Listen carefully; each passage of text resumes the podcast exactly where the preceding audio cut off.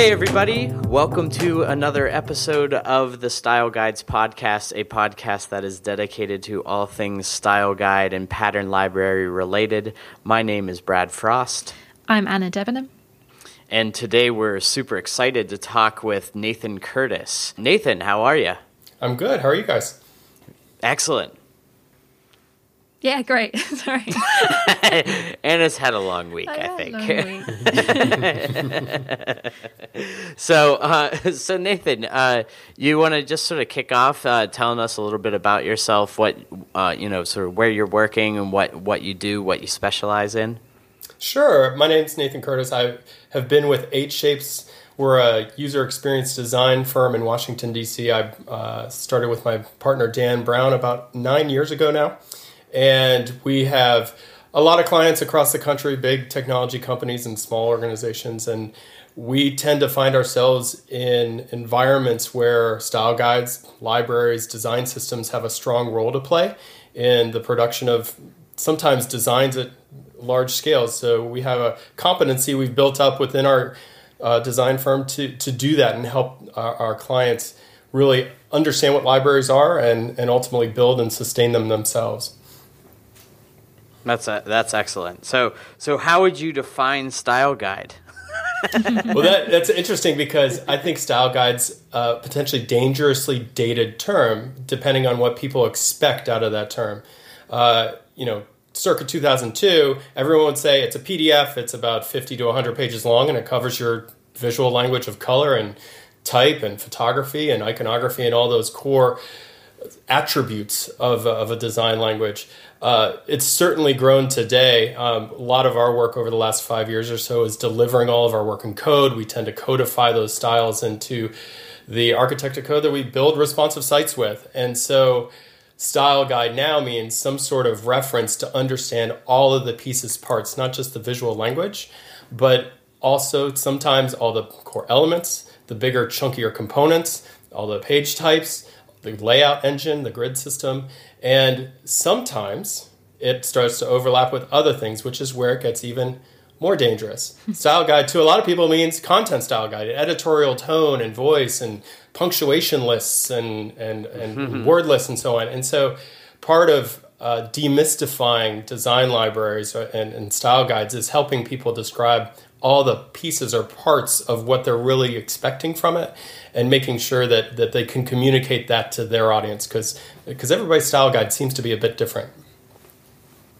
what do you what do yours include uh, what do ours include? Yeah. Sometimes some remix of those things plus lots of other stuff. Uh, it could be that a style guide ends up including a lot of coding style and practices. You could think of the accessibility approaches, or even whether a development team uses uh, double spaces or tab stops in their code, which is a big argument among developers at the beginning of projects. no, um, of course not. Um, the other things that it, it, often tends to bleed into beyond the content style is also all the, the tools and the toolkits and how you use them. Some folks will embed things like icon libraries or Photoshop swatches or um, you know, some sort of pattern library they use with their own design tool for wireframing or comps, and those make their way as a consequential downloads piece of the style guide because when designers come and they want to get started with some sort of visual system or some sort of library, the downloads link is actually in, in the re- user research we've done on style guides. One of the things they always look for downloads globally and downloads in each of the key sections, like a color page. That's that's excellent. That's really insightful. And you say that you guys have done user research with style guides, huh?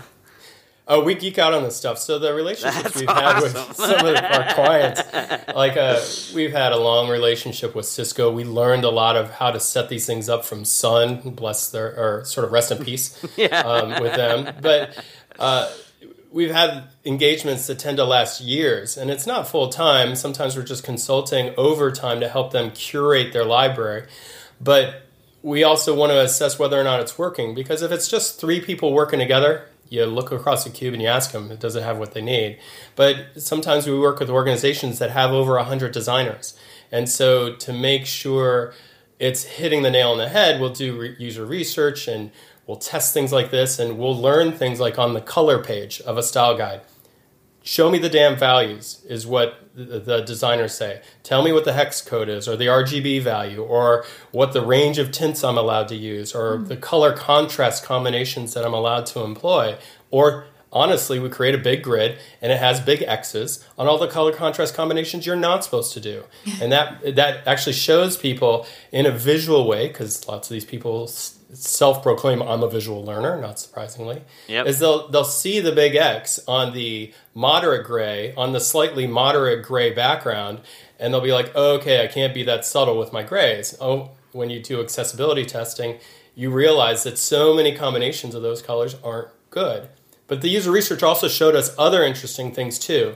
Like designers don't want to fricking read the stuff at the top of the color page. They don't care that you're going to exclaim to them that your color palette is bold, vibrant, and highly saturated because that is indistinguishable from probably half of the other style guides that are out there in the industry. They just want to get hmm. to the meat of it. And so that that's a couple of the sensitizing things that, that that I've learned over time is don't concentrate so much on the words that don't matter Instead, spend the time building the visual stories or the, the code and picture pairings or even the um, demonstrators or the generators. Like uh, another client of ours had a set of colors within this annual report that they were creating. And it was about eight different sections. They each got a color, but then they all used these different data visualization uh, components. And so what did we do? We created a essentially a, a, demonstrator where you clicked each of the different sections and you saw the color applied. It's really easy. It's just swapping out a CSS value in terms of how we built it. But at the same time, it was really powerful for people that didn't work on that section to come in, see how the color was used, and then be able to make good judgments about how to apply color in their site, part of the site too. Wow, that's incredible. Holy smokes. Is that live anywhere? Uh, if you get you, uh, access to their network, sure. But no, most of the stuff that we t- that's that's a whole different conversation because most of the style guides we create are password protected, and tend the instinct for companies is to put them on our network, uh, and it's got to be internal, it's got to be accessible to our dev team, and so on. But they miss opportunities with that first off, I'm a vendor, I'm or a partner, if you want to call it that, with a lot of these companies. And when you start to place these kinds of assets behind those kinds of constraints, many teams either take an egregiously long time to get access to them or they never get access to them. Mm-hmm. And what this style guide is is a way for them to understand how you work and how to make good decisions in your design process. And if you use a lot of vendors, it's got to be accessible outside the firewall. The other thing that I learned is with Sun, um, in the late 2000s, they had a component library where if you went to sun.com slash web design, everybody in the world sees it. It's a complete inventory of every bit of HTML and CSS that anybody that gets on their train to produce stuff would use, and they just shared it with everybody. And the reason was we don't want to spend all of our time, which means all of our money, getting people access to something silly that they can look in our source code and derive anyway. Right. Yeah. Right. And and so that has, I think, been coupled with some of the more recent activity I've seen, not just with style guides like you guys create, but also companies like IBM, Material Design is an obvious yep. example, but all of these companies that are now using it not as something they need to hide and not share, but they're using it as a testament to what their belief system is and also a, an indicator of the quality of their organization. They're essentially using it as a recruiting tool. Yeah, and Jina Bolton, we interviewed her and she said that she actually joined Salesforce after seeing their style guide. I mean, I, am sure that wasn't the only reason, but it was it was a good right. enough reason. right. What, yeah. Whatever you have, like one of the best like Sass people in the world join your team because they did your style guide. Like yeah. that's that's a, that's pretty good. But and, and I'd say like I, I love what you're saying about just how that visibility just impacts. Well, one just cuts down on the bureaucracy of having to go through exactly. a bunch of sort of tech crap just to get something that's that's pretty benign in the grand scheme of things things. Uh, but but also it's uh, you know I see it as by putting it out there in the in the in the wild. It's like you know it it sort of holds your feet under the fire to to be like, look, this thing needs to be true. This thing needs to be accurate. It can't be some dead weight sort of you know thing that that's rotting off in the corner somewhere. Keeps you, know, you honest. We, yeah, exactly, and, and and really makes people accountable for for maintaining this thing in the long run, right? Oh, there, there's without question that it puts a lot more pressure on folks to recognize the investment and that's a real challenge. You know, we're as a vendor, we're trying to sell our services so we can help the clients that we work with. But one of the toughest things that I find to help convince them is you're not just building some artifact that it's not a deliverable. Mm-hmm. What you're building is a almost a way of life of your team. And that can be scary to them because then they say, "Oh, okay, so this is a 3-year investment. How much do I need to spend per month or quarter to keep this thing alive?" And the answer is it's not zero and so let's talk about the things that are important to you that you need to invest in or that you're most willing to invest in. Um, the other thing is is that it starts to provoke questions of change because like deliverables, they're never really done. They just stop getting worked on. And so when you make it obvious to them that okay, you might have a big launch you're driving towards, you might have a bevy of different products that are going to utilize it that are all trying to sync their launches around this particular point in time. But as these products do their work, you're going to learn more. More products are going to crop up. And over the subsequent quarters or years, this thing is going to get applied in different ways. One of the challenges we found with a client we've worked with for about five years now is we created a design system in 2012 and we said you should probably make this sucker responsive as a web-based experience. They didn't and then they realized in 2013 that they needed to and that corresponded to an internal rebranding of the company. And then oh wait we built one and then they rebranded the company again in 2014 and then they had two concurrent design systems at play. They actually have two different code repositories and now there's a question of are you going to use a or are you going to use b? Oh, and, oh, and, and but but there's also a historical precedent that you need to that we're now talking with them about is when does C happen? Because based on the rate you've got now, it's going to happen in three to six months. And are you going to have a D? And so now it's really it's sort of at another level of magnitude where we're talking about how resilient does this library be? How does this library need to be? How resilient does the code need to be to be able to handle that change? Fortunately, these these folks have been investing for years, and that's a but that's still a scary proposition for the the team that's just starting out and thinking about should we build a library on our own and how resilient to change will this need to be over time. Wow, that is a pretty pretty serious sounding stuff as far as like large organizations going through. Well, like and, and that is, is like establishing these systems like can help sort of facilitate those those giant redesigns, right? Oh, there's no doubt. Done, yeah, done properly, I suppose. But but other so, teams temp- temper their expectations. I would say the team we worked with last fall, um, they didn't want that. They had hundred designers, each moving hundred miles an hour, creating native apps and creating all sorts of different web-based experiences, sites, and applications, and so on. What they needed was just honestly a style guide. They needed a lot what they called a library site because they wanted to integrate con- concerns of content and code and other things sort of on the periphery. But the sucker at its core is just a documentation of the visual language, and that's for them. It was good enough for me. I was think, seeing all this opportunity to build all these sophisticated things, but for them, they were like, "This is just what we need." And I've talked to them since, and they're like, "I just shared how to use color and type and iconography with Team 13, they got it. They're going to use it. Big win. Thanks for the value. Was there any apprehension about um, it being restrictive at all? Um, you mean does is it perceived as a governing constraint that limits innovation kind yeah. of thing? Yeah. Oh yeah, this team that I'm talking about that achieved just a visual language style guide last fall, they have a big sign in their office, one of their office spaces that says disrupt. And ironically, I was the consultant sitting underneath these bright lights of this sign saying disrupt, saying, I'm the standards guy coming in to help govern you. Um, so it, it, changes the conversation because um, that there were members of that organization that were uh, let's say, immune to the term governance. They wanted to almost eradicate it from their organization. I can see why, because they were they're at a period of rapid growth, but they needed something to bring people together. How do they do that? And so it becomes a delicate conversation between them. People change job titles. Um, people think about their roles differently and how they're going to collaborate and project out central things to everybody else. But this team, like material design, um, Jon Wiley, I had the opportunity uh, through that project to talk with Jon Wiley from Google, and he, I, the first thing out of his mouth was, "This thing can't really happen that pervasively and that strongly without having top-down support for it." And so, while you can say governance is a bad word or standards is a bad word, there's still in the organization I worked with and within Google a strong directive from the top of we need to find a way to, to establish that directing north star of what we're doing and follow that. It might not go deep and create all the grids for you and make all the components you have to use, but we at least have to agree on the the yellow, blue, and green that we're going to use in our color palette, right, guys? yeah, that kind of yeah. Thing. And and I do. I think, and and this is certainly true to you know a lot a lot of the guests that we've spoken with.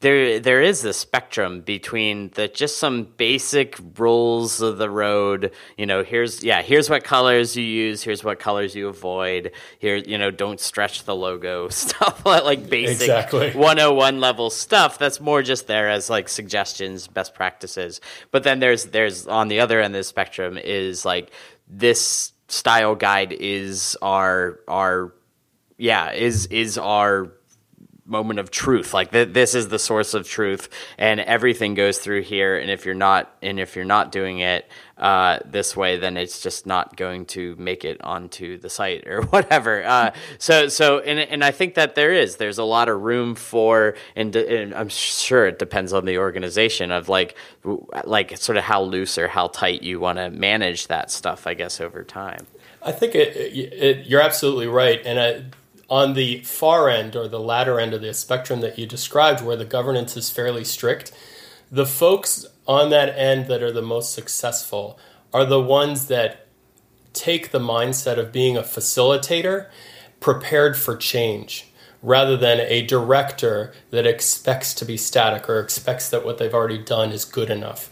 Um, Sun worked in part because they had a lever of an awesome and deep, uh, comprehensive component library that if you're a new team that you want to build a product or a section of the site, you had 80 to 90% of what you needed. But yep. they also built into the process a central point of contact who is basically the code overlord. We called him the overlord at times as a joke.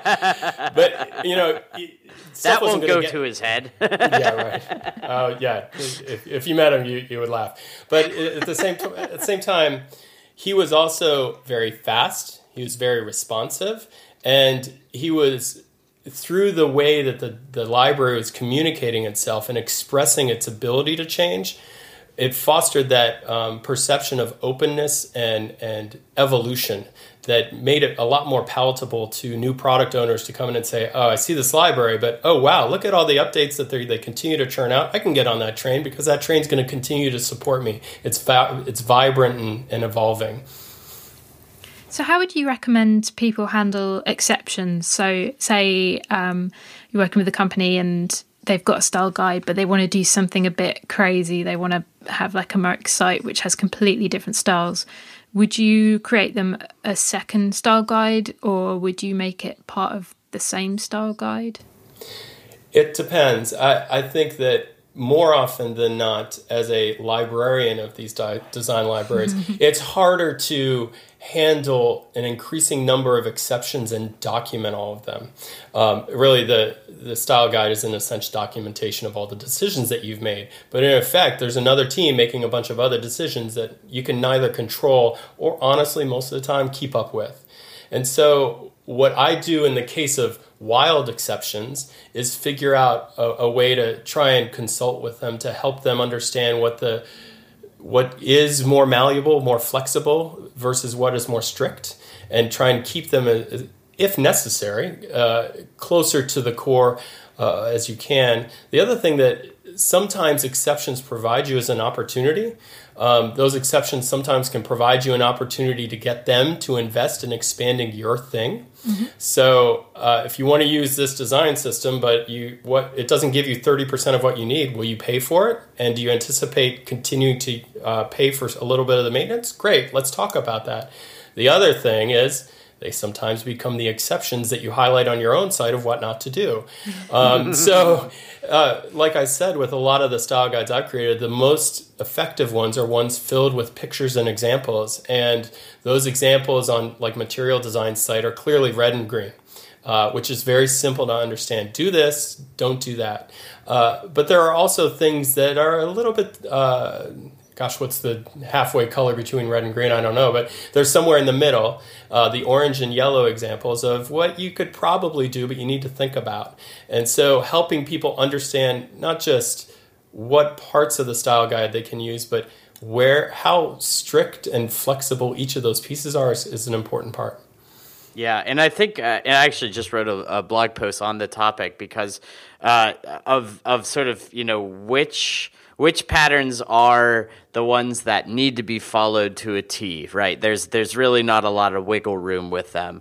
And uh, uh to borrow a phrase that uh, I, I've grown to love uh, working with Josh Clark. He's a he calls it doing business, and it's like there's right. doing business typography and there's doing business patterns, right? There's sort of like more sort of utilitarian aspects of an interface, right? If you're if you're an e-commerce shop, uh, you're gonna have you know your checkout form, your your account update stuff, like those are all sort of very utility sort of driven things, and so as a result, maybe those components that comprise that experience are a little more rigid uh, when it comes to maintaining a style guide for him. But then there's these whole areas that might be like full of all sort of sorts of editorial content and stuff that's getting swapped out. And here's the spring sale, and here's Christmas sale. You know, like more sort of you know blank slate, do anything you want sort of things, right? So it's about sort of building that flexibility into the system right? Instead of just being like the whole thing, it's like you need to follow this or you're fired or you know, it's you know, it's a it's not like a black and white sort of thing, you know what I mean? It's like it's just knowing where you have that flexibility. And so it sounds like you the way that you're communicating that is through these like examples and the sort of language around a, a pattern. Is that true? I, I, think so. And it's funny. Your uh, or you're fired quote reminds me of it. Maybe many standards uh, police's dreams for that to happen, but that's the nightmare that everybody else fears. There's really no consequence like that that ends up really happening, except if you go to the VP and you start a fight. Um, but I think there's certainly a range, and in times I've seen that the more a team centrally maintains some of those global components, think of it as the wrapper of the site, the, the header, the footer, the, the main menuing or primary navigation, and, and the way the grid system works. A lot of times, with a web based experience that is more statically published, um, content that that is non-negotiable. You're going to have to have a much more central notion of how the information architecture is manifested, and that's often via the navigation like that. Um, but on the flip side, a lot of these things are just all remixed in the content space, and, and that's okay. So s- certainly the the degree of of adherence is something that you also embed in. I, remember in the Yahoo pattern library in the mid to late 2000s, they had uh, a blog post, I think, or a post on boxes and arrows that talked about their uh, maturity scale. And so that's another thing that some teams use, and it's always debatable what the levels of that scale are, but is this thing sort of being piloted? Is it a working example? Is it a best practice? Is it the Yahoo way in their case? And there are certain quantifiable things that you can do that you might not even need to expose to your uh, makers using your system of has it been through user research how many products is it being used on how old is it have we really proven it um, that's one thing uh, that, that people will do a lot is to try and ascribe some sort of authority to them one other really interesting thing I saw a team do, we uh, or actually I, I came up with the idea because I saw this large organization with hundred plus designers who had this user research practice with that was serving all of these different design teams with you know five researchers that were conducting three to five research uh, events a week hitting wow. all of their different products and so when you have a something at that scale I saw an opportunity to say, you guys are producing user research reports. Uh, those reports tend to have some sort of executive summary that also lists findings on that sort of cover page. There's sort of a one sheeter that sensitizes to what happened in that. I said, that's all very well structured content. And each of those findings you can kind of tag with articles in your style guide. Wow, here's three color findings, here's two form based findings. Ah. Uh, and and so imagine that. Now you've got this production shop producing user research reports. What if that was a second tab on the color page where the first tab is just guidelines or what have you? And then you could connect these research reports because it's managed content basically upload a report, type in the findings, tag them with labels. suddenly these two things happening at an enterprise level, user research and uh, essentially design libraries or design standards, are now communicating through a single channel to where designers can look and see. Now I see where those choices around color have substantive evidence on why I should do it. Instead, it's not some arbitrary choice of some standardista that isn't even on a design project and just using a color wheel. There's a lot of rigor that's gone into this. And so connecting those two pieces and having that evidence ended up being a very powerful, unanticipated win when we launched that library site. That's that's fascinating. I think the most fascinating part about that is it just sort of shows how whenever you create this watering hole for the organization, it gives you a, a, platform that you can yeah iterate upon and build upon. And actually you know the more eyeballs you have on it uh, the more useful it, it, it, becomes and the more the more you know knowledge you can share sort of under that under that roof right? Yeah there's no question. I love that metaphor of watering hole because the most successful libraries i've seen conflate a lot of the different concerns or uh, legs of the stool, so to speak, of what impacts design. You've got content concerns and IA or structure concerns and visual concerns and behavioral and, and code concerns. Oftentimes, if you can get all of those different parts of the story into a single picture where you see the component and the code right next to it to cut and paste it from, but also some of the other commentary from those different perspectives, it ends up creating a blended story. But it's also really hard to author um, and get those different influences into a single story like that. It takes work, it takes time, it takes mm-hmm. maybe a facilitator of a library, you could call them the librarian, having conversations with all those people and being fairly fluidly involved. One of the organizations I worked with um, ended up ascribing authority in a larger org for each of those legs of the stool, where they had somebody that from an enterprise wide level was the person that everybody went to to ask questions of and give authority to the visual choices, the color and the type and so on. Another person, behaviors and interactions. That person happened to be a, a, a, design leader in their native space where animation and gestures and transitions played a key part in how the thing worked. And so, bias for larger orgs, sometimes ascribing authority, even temporarily, like there's a term of service maybe, um, to a, a, smaller set of uh, individuals tending to be leaders in the org can help centralize that, but also still give the impression that there, there's representation within the projects and products that are being built. And it's not some separate thing where decisions are being, being made without the context of, of what's emerging in their ecosystem. Does that make sense? Yeah. Yeah, I think that makes total sense. And I think that that if those people are in that role, right, they're sort of already sort of in a leadership role. And so like if you were to hire a new visual designer, well, you'd want that new designer to talk to the creative director and she's going to show her the ropes. You know mm-hmm. what I mean? And and all of that. So of course that makes sense to just sort of scale that person's knowledge and put it into th- yeah throw it on the pile right? I, I, throw, throw it onto the style guide and make sure that that that person yeah like that that creative director you know her her vision and and all of those sort of ideals and values and all that stuff sort of make it into the global sort of language. It also i think helps with the legitimacy ascribed to the that enterprise sort of central design library function because some of those leaders or even they don't have to be designated leaders of visual design or something like that. Right right. But there is representation across a range of different dimensions different product lines different design disciplines. And by spreading that around effectively the, the function of the library becomes a facilitating one not an, uh, an owning one. The authority right. rests with the people so to speak. Right right. And that's and that's going to do nothing but sort of encourage collaboration and get people sort of well yeah like like you were just saying sort of exposed to those other disciplines thinking so that you know even if you are a developer you're thinking about the accessibility and usability uh, in, in visual and content decisions around say a carousel or something like that. Exactly. Oh uh, but carousels every library has to have them every product owner wants them and they are the worst performing component in the world. Mm-hmm. So as you don't, you as don't have facility, to tell me. yeah, we find this with like every client. It's like okay, we're starting to build up this library. We're building our own code. We're essentially going through our list. We have a big queue, or you think of it like a sprint backlog of all the different items that go in the library, all the different articles we want to write or code snippets we want to create.